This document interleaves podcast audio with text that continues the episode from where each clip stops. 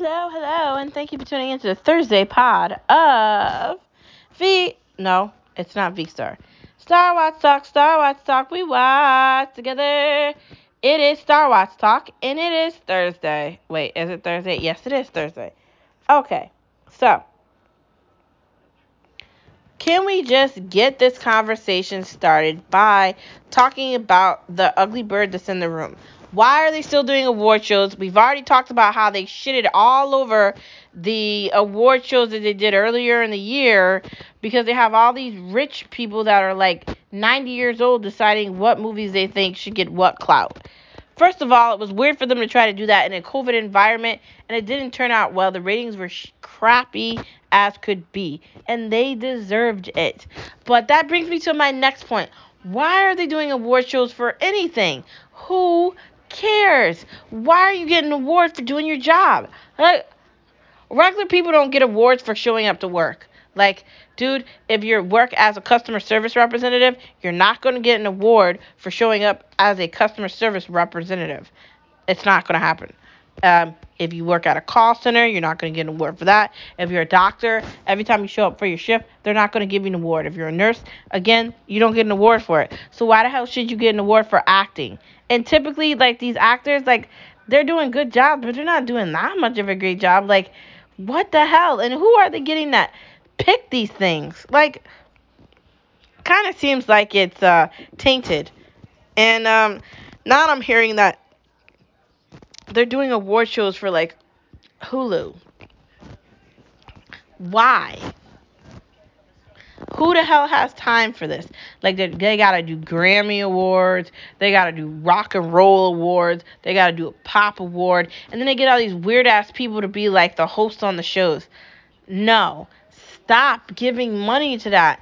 Can't you do something different with your time? Can we create something different? Let's stop awarding people that really suck at things. Like, can we stop? Is it just me that feels like this? I hope it's not, but dude, stop. No more award shows. Next part of the conversation.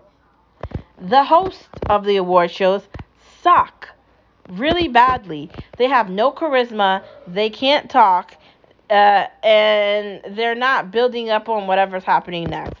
It's really bad. Next part of our conversation. Where is the game network channel? Is there a game channel? How do we find that?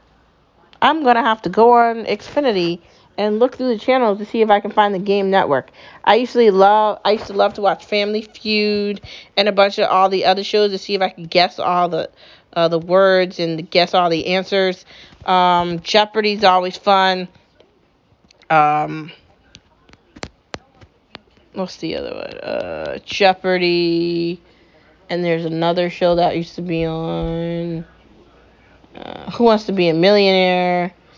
Uh, I would never get through that show. Uh, there's a bunch of shows that are really good that are on that I think would be fun to go on. Um, maybe you know, individually or as a family. Um, but where's the game channel at?